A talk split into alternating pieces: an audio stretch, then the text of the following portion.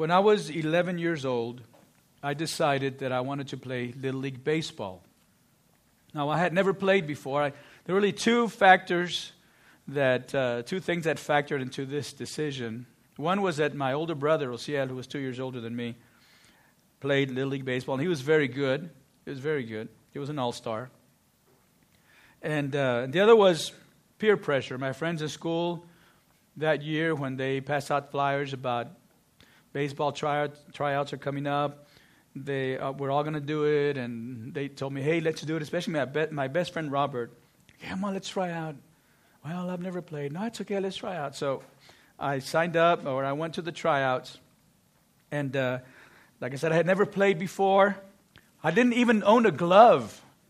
My dad bought me a glove after the tryouts, after I was actually drafted, which was a surprise to me. Uh, of course, now, nowadays I understand that everybody was going to get drafted. Back then I was scared I wasn't going to. But I had to borrow a glove for the tryout. I don't remember how I did. I don't think I did very well. I must have hit the ball. We had to bat, we had to field, we had to throw. I must have hit the ball. I don't know. But I, I got drafted. I know I didn't make a, a great impression because I had no skills, I had no technique, I had no understanding of the nuances of the game. I mean, I knew basically what baseball was, but it's it's a complex game, and there, there are a lot of nuances, and I didn't know any of that. But what I did have was a great coach. I ended up having a great coach who made me into a pretty decent player. I was surprised that he drafted me. Once I got to know who he was, he actually, this man actually played professional baseball in the minor leagues. He was a great teacher. But he drafted me and I was a member of the Bucks. Here's, this is my actual baseball cap when I was 11 years old. I was a member of the Bucks. We were sponsored by a, by a bank. So we were the Bucks, as in money, not a, a deer, actually money. Uh, we were the Bucks. My brother Osiel had played with a team, another team in that league that was also sponsored by a bank. There were the dividends. So whenever we played the dividends, it was the Bucks against the dividends. It was, it was a lot of money. Uh, but this is my this is my baseball cap. I looked it up. Hey, there it is. It has my name. When I was uh, when I was a kid, I went by Joe. That was my nickname. That's why my nieces and nephews call me Uncle Joe because I was Joe when I was a kid. So I wrote my name, Joe Hernandez Bucks, 1971. How many of you were born in 1971? Some of you were kids. Okay, so uh, this was my baseball cap, and um, I did pretty good that year. And everything I did was because my coach made me what I became. I had, an, I had a decent season. I, in fact, I was actually selected to the All Star team at the end of the, of the season. I, I didn't play, I, I was selected as an alternate, so I didn't get to play, but I got to be on the bench during the games, the All Star games. So that was, that was kind of nice. But, uh, you know, my coach, he was a great teacher.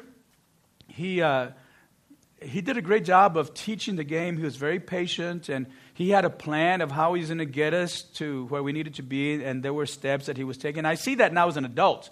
Back then, I was just a kid playing, but I see it now as an adult how he was bringing us along, and, and, and he, he made me what I was. My, my second year to play, when I was 12, I had a breakout year. Had a great year, and uh, I was um, not only, I ended up being a pretty good hitter and uh, I was selected to the All Star team again, but this time I was the starting shortstop, and I was the leadoff batter for the All Star team. So here's, I wrote all this down Joe Hernandez, American League All Star 1971. Then I put down number one shortstop. so uh, this is my actual cap. I was in the American League, and uh, we, we played a couple of games, I think, before we, before we lost and you know, got out of the, the All Star tournament. But uh, you know that those were some some good years for me. And and again it, it all goes back as i think about this. And i and i had no doubt from the beginning i had no doubt that it was all because of my coach. He made me what i became. And so today we're starting a new series titled made to persuade. And we're going to learn that part of our invitation to follow jesus includes the idea that we're made to persuade. We're made to persuade others to come to Jesus. That's part of our calling. That's part of us becoming Christians, becoming followers of Jesus, is that He wants to make us persuaders of people. That's not a side thing, that's not an option. That's the main thing. When we're saved, Jesus begins to make us persuaders. And by the way, the idea for the title of this series is taken from a passage in 2 Corinthians where Paul says, We persuade others. And some translations say, We work hard to persuade others. And so, uh, the next three weeks after today, the next three weeks of this series, we're actually going to be looking at that passage in 2 Corinthians 5 and learn how do we persuade others. But today we're going to talk about how Jesus makes us and he calls us to be persuaders of others. Now, Jesus didn't actually use that word. Paul used the word, we persuade others. Jesus used the phrase, when he, when he called his disciples, he told them, Follow me, and I will make you fishers of men. Fishers of men. It's another way of saying, Paul would have said, persuaders of people. Jesus said, fishers of men, because he was talking to fishermen, and, and they would have, would have understood that, although maybe initially they didn't.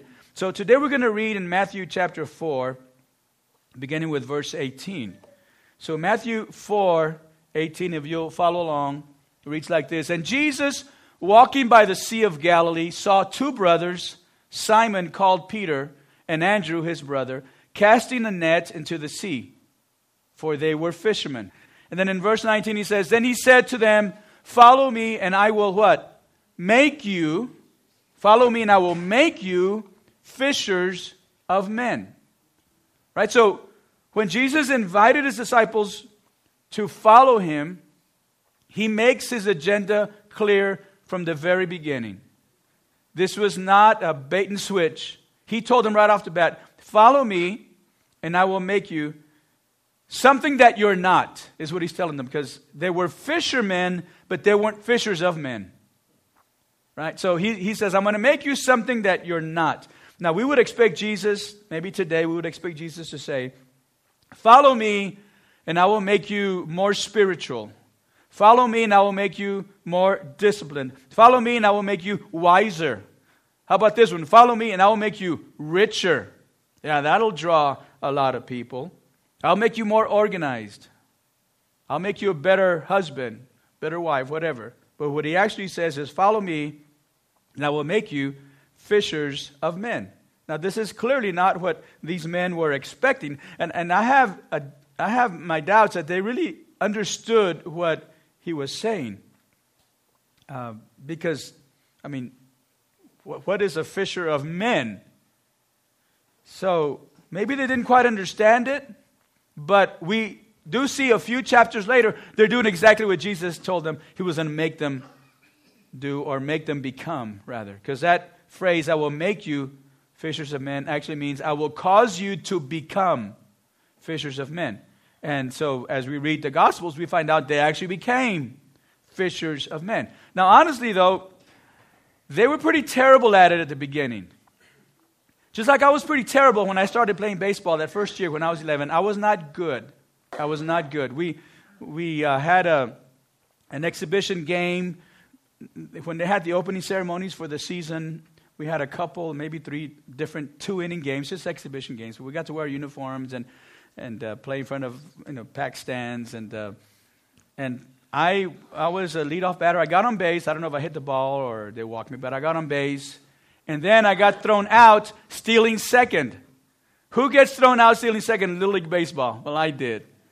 And, and my coach was so patient. He didn't say anything to me that day, but when we practiced the following Monday, you know, he, he told me, look, uh, you don't go, you don't try to steal base when this happens. You, you, you go when this happens. But basically, listen to your coach. If he doesn't say go, you don't go. Okay. And we're going to practice sliding today because I just went standing up and they got me out. I didn't know how to slide. So I wasn't very good at the beginning. And uh, likewise, the disciples weren't very good at the beginning. They really didn't know what they were doing. In fact, one time, they had a lot of children around, uh, Jesus had a lot of children around him, and he was going to bless these children, and he was going to use them as an example of faith. We need to have faith like these children. So Jesus has a plan to, to bless them. The disciples come between them and tell the children, No, no, get away, don't bother the master. Jesus had to rebuke them because of what they were doing. They didn't know what they were doing. Another time, they were arguing in front of Jesus about who was the greatest in the kingdom of heaven. In front of Jesus. No, I'm greater. No, I'm greater. And, and then there was, a, there was another time when uh, they came to Jesus and they told him, Well, Jesus, you told us to cast out demons, but we're not, we can't cast out this demon. And Jesus said to them, Well, did you pray? Because this kind only comes out with prayer. And some versions say in fasting. So did you pray? Did you fast?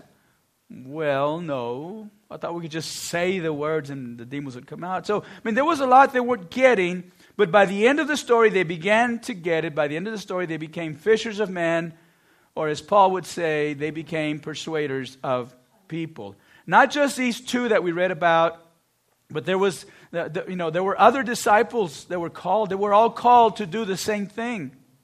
Twelve disciples. In addition uh, to them, well, including, of course, uh, within the 12 disciples, there was a tax collector, hated tax collector. He became a fisher of men.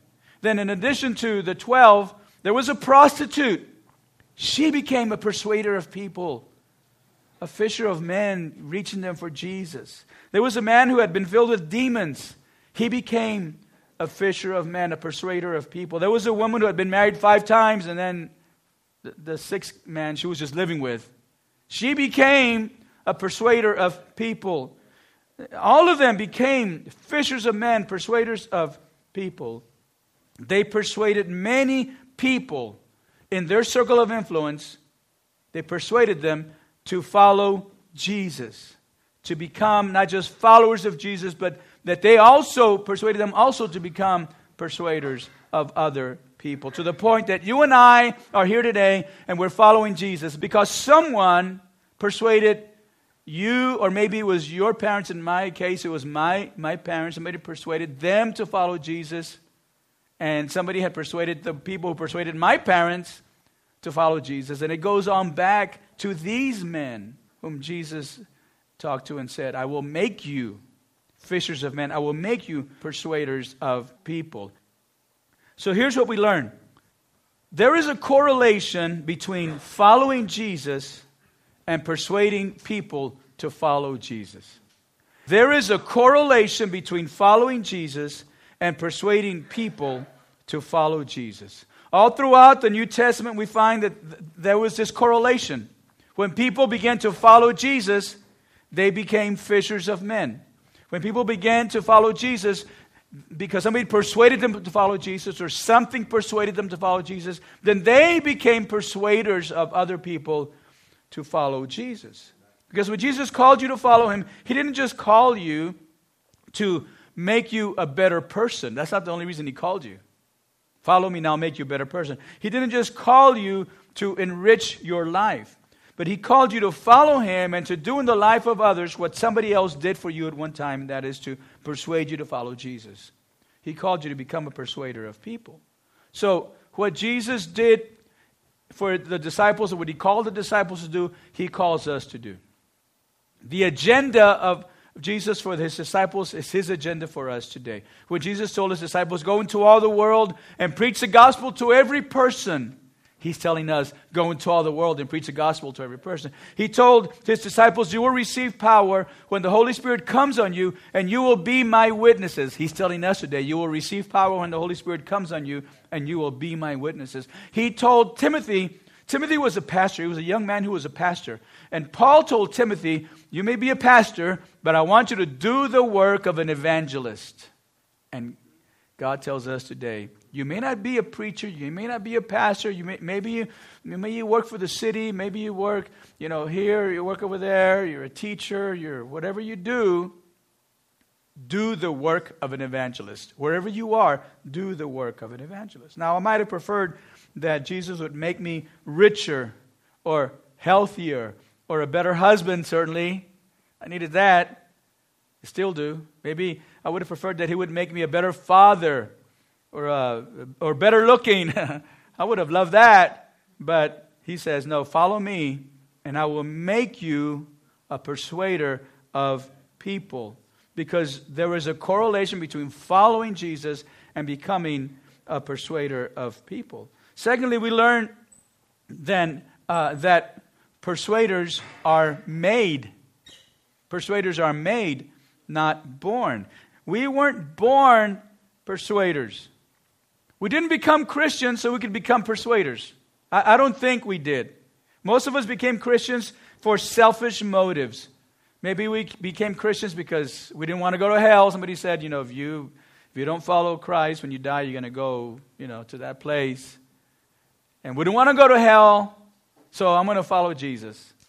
And maybe we became Christians because we were in a broken marriage and we needed help for our marriage, and certainly God offers that. And, and so we prayed, and, and God helped us. And so we said, I'm going to follow Jesus. He helped me in my marriage. Or maybe um, we became followers of Jesus because we had a serious health issue, maybe even a terminal disease, and I need God to heal me. And maybe He did, or maybe He just uh, gave us strength to face what we're going through, and we felt that supernatural strength, and we said, Yeah, I'm going to follow Jesus. We basically needed God to fix something in our lives and it was for a selfish reason, and I don't mean that in a negative sense necessarily, although it, it can turn to that. Because for the most part, we learn to pray, God, give me this, give me that, bless me this way, give me a better job, give me a, a better marriage. Some people would say, give me another marriage.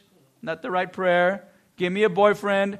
Lord, get rid of this boyfriend. You know, but it's always help me, help me, help me, give me, give me, give me. Now, we know that God answers these prayers because God is good and God is faithful. And I mean, there, there are great benefits to being a follower of Jesus. But what I'm saying is this we started following Jesus because of what he would do for us, not because of, he would, of what he would make us. We started following Jesus because of what he would do for us, not because of he would make us. We weren't really interested in, in what he would make us. And certainly we're not interested, we weren't interested that he would make us fishers of men or persuaders of people. And I think the same thing happened to these men, to the disciples, because uh, to kind of give it a little more context to what we read earlier, right before Jesus walked by and called them and said, Follow me and I will make you fishers of men the account in Luke, Matthew doesn't tell us this, tell us this but Luke does, you know, put these together to get a, a, a true picture of what happened. Right before he called them, the disciples had been fishing all night. They were experienced uh, fishermen. And so then you went to fish and you had to fish. And so they had been fishing all night and they hadn't caught anything. Nothing. So the next morning, Jesus walks by and he tells them to cast out their nets. And Peter said to him, uh, Lord, you know, we've been fishing all night, haven't caught anything. But if you say so at your word, we'll go ahead and cast out the nets. So they cast out their nets, and they caught so many fish that they, they, couldn't, they couldn't get them all in their boat. In fact, they had to call a neighboring boat to come and to take some of the fish. It was so much fish, so many fish. It was a miracle. It's a miracle. And so then, right then, Jesus said, Follow me, and I'll make you fishers of men. Now, what else are they going to do? He just worked a great miracle for them. That was their livelihood. That's what they did to make a living and, and, and great success at, at their vocation, at their job. What else? When Jesus says, Follow me, they're like, Yeah, I'm going to follow you. You just gave me what I needed. You gave me this great big catch.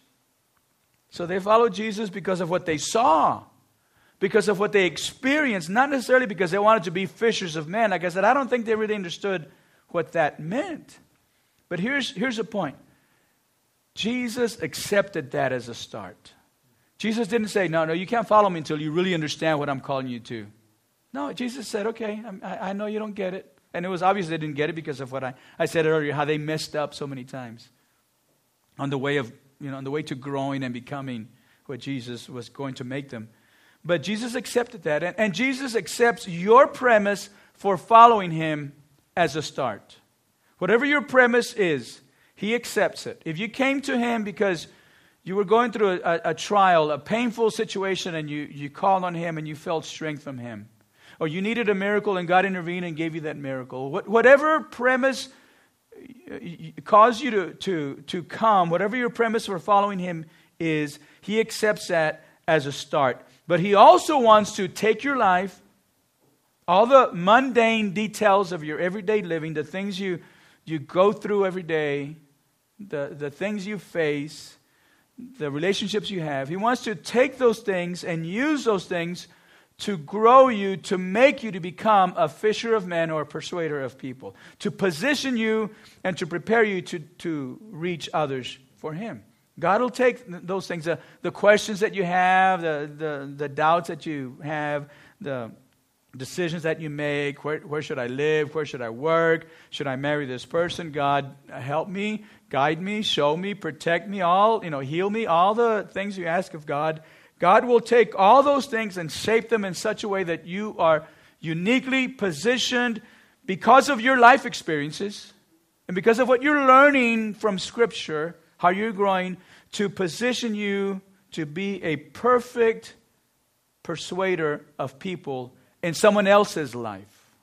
You're positioned to reach somebody that maybe I can't reach. They'll listen to you. They may not listen to me, but they'll listen to you. He'll use your job, he'll use your marriage, he'll use the fact that you that you're sick, he'll use the fact that you get depressed, whatever it is. The fact that maybe, you know, there are people who can't have children, God will use that some way somehow. The fact that uh, somebody suffered through a divorce they didn't want, God will use that some way somehow. Everything that consumes your thinking, God will use those things to allow you entrance into somebody's life so that you can persuade them to follow Jesus. Now, here's the next thing becoming a persuader is a process, not just a method. It's a process, not just a method. And this process is called life. This process is called life. That's a process that Jesus uses. Now, there are methods that can teach us to persuade. I know that in the, in the schools, there are methods that are used by school teachers to teach students how to persuade others. All Texas high school students have to learn to write a persuasive essay. Right? All, all Texas high school students have to learn how to write different types of essays, and one of them is a persuasive essay. They have to learn how to uh, write the introduction where they state their premise, and then they have to make their first point to persuade, you know, whatever they're trying to persuade the reader, make their first point and then give an example, you know, give uh, a personal example, make the second point, give two examples, and then write, you know, write the conclusion. Those are all techniques. They're taught, they're taught these techniques that they have to follow. They, they're following a model on how to write a persuasive essay. And, and as, as Christians, there are things we can learn to um, to persuade people, to explain to people the gospel. Like if somebody were to ask you right now, what is the gospel? What would you say? How would you articulate it? There are things that we can do to learn those things. Uh, there are methods, but when it comes to, uh, to persuading uh, people to becoming a persuader, God starts with the process that is our life. It's not just limited to uh, a method. Uh, God will use, as I said, your life experiences, your education, your passions. We all have different passions, don't we? Some of you are very passionate about fishing. Some of you are very passionate about, you know, whatever your hobby might be. I'm passionate about running, and some of you are like, why? I, I saw a, a meme, and I've seen this before. People share this with me thinking I've never seen it, and I go, yeah, okay, thanks for sharing that. You know, the, uh, there was a meme about a Bible verse that says, the wicked run when nobody chases them. Like, see, that's why I don't run. And they share it with me. I'm like, thank you. I hadn't seen that one before. No, I don't say that, but I, I do think it. Yeah. But uh, we're all passionate about something. God uses your passions, your, your life experiences, your education, your lack of education, your passion, your life the problems you go through, the places you live, to make you into a persuader. Because there is someone who will listen to you who may not listen to me because of what you've gone through. There's someone who will listen to you who will not listen to the person on your left or your right. They listen to you. You, you have some kind of influence because you know you've built some capital some way, somehow. So it's not just the, the message. Certainly, we have a great message, the gospel, but it's a messenger and the message combined with a unique life experiences. Now, if we don't think in those terms, then we miss the opportunity to persuade people, to use the power of God that He's giving us to persuade people. If we don't realize God is making me into a persuader of people, He's putting me in the exact spot where I can persuade people to follow Jesus. If you, if you don't get that, if you don't get what I'm saying now, you'll spend your entire life just trying to be good, just trying to be better, just trying to be more disciplined, just trying to, to be healthier, just trying to, whatever your goals might be, and you'll miss the main thing, what God calls us to do. So I want to tell you today make yourself available to God so that He can make you a persuader of people. Make yourself available to God so He can make you a persuader of people. And the only way to do that is to live our lives praying every day Father, here is my life. Here are my successes. Here are my failures, my victories, my defeats. If you can use my life to persuade someone to follow you, I make myself available to you. I give myself to you for that reason. I'll be a persuader. Maybe I won't be a persuader of the masses. Maybe I'll never speak in front of hundreds or thousands of people, but I'll be a persuader of the one person on my street that you've entrusted me with, or the one person that I work with, or maybe somebody in my own family that needs to be persuaded to follow Jesus. And so I'll, I'll be in the lookout, God. I'll be looking for those opportunities to invite someone, to bring them to church so they can be persuaded to, to follow you, or to just persuade them directly. If you can use any, any part of my life, God, I make myself available to you. Well, as most of you know, evangelist Billy Graham passed away last week at the age of 99. I was uh, actually pleasantly surprised at how well most of the media reported his impact as, as someone who spent a lifetime preaching the gospel. In fact, the day he died, CNN had a report on their website that said the following. This caught my attention this report, it said Billy Graham is reported to have persuaded more than 3 million people to commit their lives to Christianity, to Christ. And his preaching was heard in 185 of the world's 900, oh, I'm sorry, world's 195 countries, according to the Billy Graham Evangelistic Association. He's reported to have persuaded more than 3 million people. I want us to watch this short video, and we're going to listen to him persuading people, persuading people to turn to Christ. Let's watch this.